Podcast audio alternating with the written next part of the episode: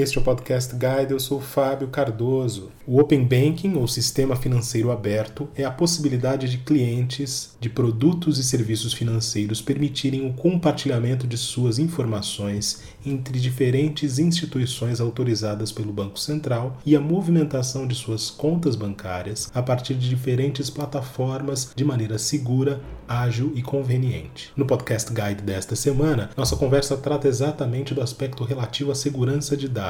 Agora, em agosto de 2021, com base na Lei Geral de Proteção de Dados, que já estava em vigor desde setembro do ano passado, tem início a vigência das penalidades administrativas pela Autoridade Nacional de Proteção de Dados. Na entrevista a seguir, Cecília Schoeri, especialista em proteção digital e compliance, sócia de Shediac Advogados, explica como o Open Banking se insere no modelo em que os usuários do sistema bancário são donos de seus dados e como isso também está previsto na LGPD. Cecília Schoeri, é um prazer tê-la aqui conosco no Podcast Guide. Muito obrigado pela sua participação. Oi, Fábio, eu que te agradeço. Cecília, para a gente começar essa conversa, como é que o Open Banking se organiza em se tratando de pessoas físicas e pessoas jurídicas? Tem alguma diferença? A minha pergunta é bastante direta por conta desta nova etapa que agora no mês de agosto a sociedade brasileira vai entrar com essa nova fase do Open Banking. Sim, é verdade.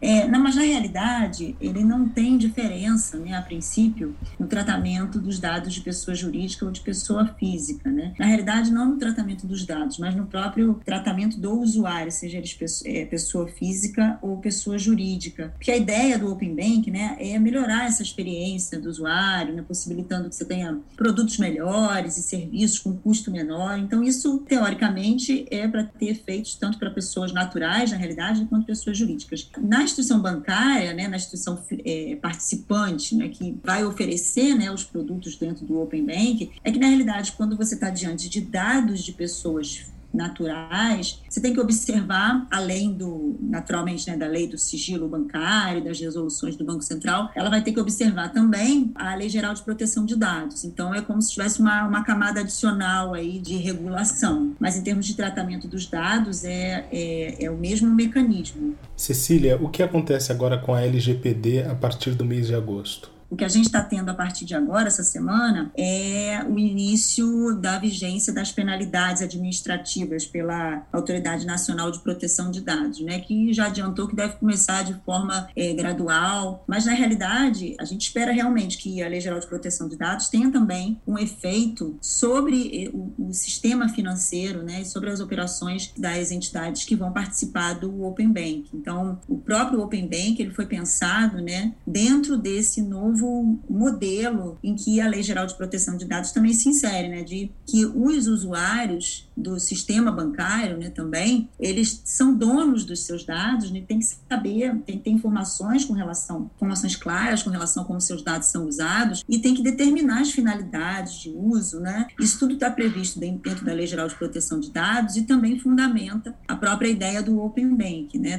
É, por exemplo, da, de ser possível a ele fazer a portabilidade dos seus dos seus dados, se possível utilizar serviços de outras instituições também fornecendo suas informações para essas outras instituições e além disso também ter todos os benefícios que o Open Banking vai trazer em termos de competitividade entre a, o sistema financeiro. A gente já entra nessa discussão a respeito da competitividade, Cecília, mas antes eu vou insistir na questão da segurança, porque há uma boa sincronia entre a Lei Geral de Proteção de Dados e o próprio modelo do Open Banking, como você falou. Mas para muitos ouvintes, resta a dúvida ainda se de fato esta é uma operação segura. É possível responder isso? A gente é, é compreensível nessa né, preocupação, porque na realidade a gente viu né, desde que começou a implementação do Open Banking em outros países, inclusive principalmente na Europa, né, muitos casos de, de hackeamento, muitos incidentes de vazamento relacionados às interfaces né, que são utilizadas para permitir que haja a integração entre os sistemas né, dos participantes. Então, de fato, essa preocupação não é sem fundamento. Mas na realidade, a, o Open Bank ele tem tudo para ser seguro, né? Inclusive esse adiamento do, do, do, cronograma, né, ele aqui no Brasil, né, da, da, das fases 2, 3 e 4 aqui no Brasil, ele se justificou justamente pela necessidade de uh, você ter uma implementação gradual, né, especificamente da, da, da, questão da segurança. Então, eu acho que com relação à segurança, o primeiro ponto é que, assim, não é um sistema que a partir do momento em que os usuários sejam se cadastrem, um acesso indiscriminado de todo o sistema bancário às suas informações. Isso não vai acontecer, né? Isso é um mito que não vai acontecer. O que acontece é, você pode permitir, consentir que os seus dados sejam compartilhados, e aí você vai escolher com que instituição, para que finalidade, que tipo de dado. Então, realmente é um consentimento bem específico que pode ser revogado também a qualquer tempo. Além disso, tem uma questão muito forte, que é a questão da autenticação, né? Seria esse segundo momento, né, dessa, desse cadastro. Essa autenticação é um dos pontos fortes aí do, do Open Bank. Ele, e é um dos pontos em que tem se, se buscado aplicar maior, maior rigor, né? A pessoa não vai poder fazer a autenticação, por exemplo, por telefone, nada disso vai acontecer, é, o que já evita muitas fraudes, né? A autenticação vai ser no ambiente da sua própria instituição bancária, onde você está acostumado a lidar, é, você vai usar as suas credenciais que não vão ser é, compartilhadas com os outros participantes, inclusive com aquele para o qual você quer quer transmitir suas informações. Em princípio, esses mecanismos de segurança, eles têm tudo para é, realmente nos dar confiança de que o Open Bank vai ser uma modalidade segura. Ainda na esteira dessa discussão da segurança, quem se responsabiliza em caso de um eventual vazamento de dados? Olha, Fábio, a questão da, da da responsabilidade por um vazamento, é, a gente tem que pensar o seguinte: a segurança né, é uma exigência dentro do Open Bank, inclusive, né, como eu falei, tem todo um manual que tem que ser seguido, que está sendo é, aprimorado, desenvolvido. As empresas, as instituições participantes, elas estão demonstrando né, o que tem feito em termos de segurança para o Banco Central. A lei do sigilo bancário exige, a Lei Geral de Proteção de Dados também exige que sejam é, adotados mecanismos de segurança, né? A própria, o próprio manual de segurança do Banco Central ele traz, ele é bem detalhado com,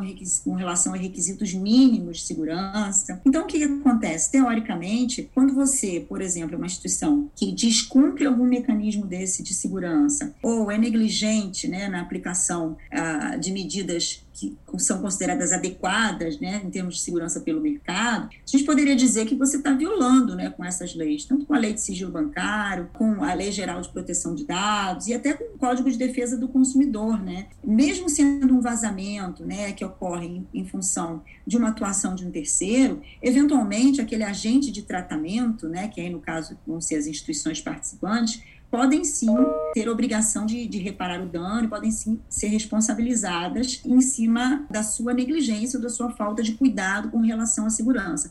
Mas esse é um ponto que ainda vai ter que ser desenvolvido. A própria é, Autoridade Nacional de Proteção de Dados está agora discutindo de que forma que é, a questão da segurança vai ser tratada, especialmente no que se refere aos dados pessoais. Então, eu acho que a gente tem que é, esperar um pouco para sentir como vai ser, qual vai ser o nível de exigência das autoridades em relação a vazamentos de dados. De certa forma, você já adiantou isso, mas que vale a pena fazer essa pergunta. Outras instituições, para além das financeiras, vão ter acesso aos dados? Outras instituições podem ter sim acesso aos dados, está previsto na resolução do Banco Central, é, mas aí é sobre um, sobre um outro formato, né? Vai ser um formato que não vai ser aquele do convênio, né? Que vai gerir todas as participantes, mas pode ser um, um formato de parceria entre uma participante e, uma, e um terceiro que colabore de alguma forma para sua atuação no mercado, né? Só que nesse caso também vai ser necessário o consentimento do usuário, tá? E, e além disso, o participante ele se obriga a supervisionar essa atividade desse terceiro, exigindo inclusive é, o mínimo né, de atendimento aos requisitos técnicos exigidos pelo Banco Central. Então, realmente é sim possível que outras instituições tenham acesso aos dados cadastrais dos usuários, mas é, isso só vai acontecer é, mediante consentimento do usuário. Agora, falando especificamente da questão da competitividade, Cecília, como é que a dinâmica do Open Banking é, sacode o mercado e e oferta de serviços para os consumidores, para a sociedade de um modo geral? Eu acho que o interessante do Open Bank é justamente isso, né? Porque as inovações a gente tem visto acontecer, a gente viu a implementação do Pix, que foi muito bem recebida no Brasil, mas mais do que isso, o que acontece com o Open Banking é a possibilidade de, de você ter é, operações dentro do sistema financeiro mais claras, né? Então, o consumidor passa a saber muito mais sobre o que acontece em todo o sistema financeiro e aí sim pode né, fazer um gerenciamento das, dos seus dados e da sua vida financeira de uma forma mais consciente, né? E aí, ao mesmo tempo, até em razão dessa fase 1, que foi uma fase que envolveu somente as instituições né, participantes e elas trocaram informações entre si, né, com relação, estão trocando com relação aos seus produtos e serviços, o que a gente observa é que as instituições tendem, né, a melhorar, né, esse é o objetivo, melhorar os produtos e serviços que oferecem, sabendo, tendo informações a respeito a, dos seus competidores. Então, a gente espera, por exemplo, que uma pessoa que queira é, no futuro próximo, né, fazer um financiamento, um, um, financiamento de um carro, por exemplo, possa procurar uma instituição que não é a sua instituição é, bancária e buscar comparar, né, comparar taxas, comparar é, os serviços que são oferecidos, isso sem grandes dificuldades através do próprio ambiente do, do, seu, do seu banco. Né? Então, isso é uma, é uma facilidade bastante grande. O que a gente realmente tem que esperar para ver se vai acontecer é essa absorção né, desse conceito, né? porque gera você tem que ter um momento inicial em que as pessoas se acostumem com essa ideia, criem confiança, inclusive com relação a essa questão da segurança que você falou. Então, isso acontecendo, a gente espera realmente que seja uma grande mudança na relação dos usuários com o sistema financeiro. O usuário também tem dúvida em relação ao eventual custo. Haverá algum custo?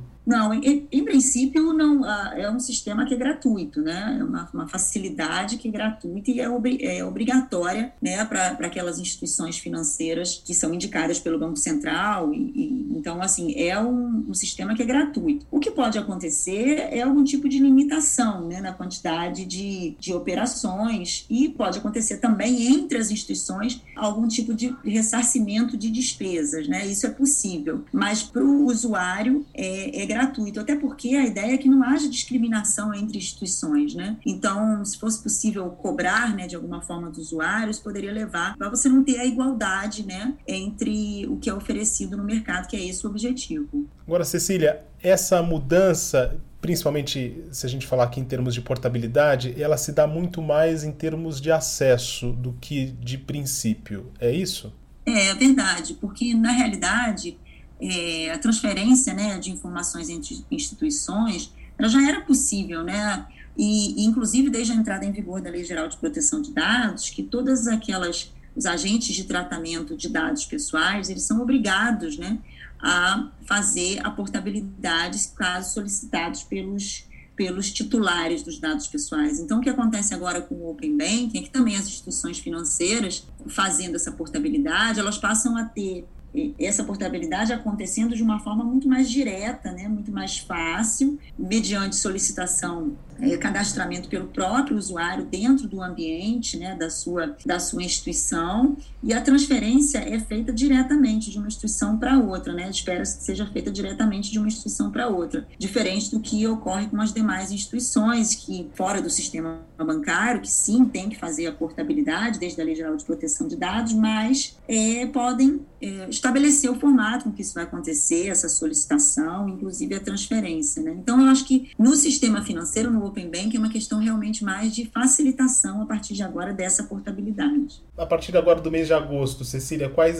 são as etapas que o Banco Central vai colocar em marcha para desenvolver é, esse novo ambiente? Pois é, Fábio, se nada mudar, né, a partir agora da, da, segunda quinzena de agosto, a gente passa a ter os usuários entrando no sistema né, do Open Bank, porque até agora eram somente as instituições bancárias, né? É, então, os usuários passam a poder cadastrar os seus dados e promover né, o compartilhamento de, de dados seus cadastrais e dados financeiros com outras entidades. E aí, é, é, o início mesmo né, da, da, das operações de pagamento, a gente vai ter a partir do final de agosto, né? Se nada mudar, a partir do final de agosto, em princípio só com o Pix e depois de forma escalonada com outras formas de outros meios de pagamento. E aí, ao final do ano, a gente passa a ter também outros serviços, né? Quando o Open Banking passa na prática realmente a ser o que a gente chama de Open Finance. É, e aí você passa a ter outros serviços de câmbio, seguro, previdência previdência, enfim. Então tem aí um cronograma daqui para frente, gradual de implementação, é, a partir de agosto até é, o segundo semestre de 2022,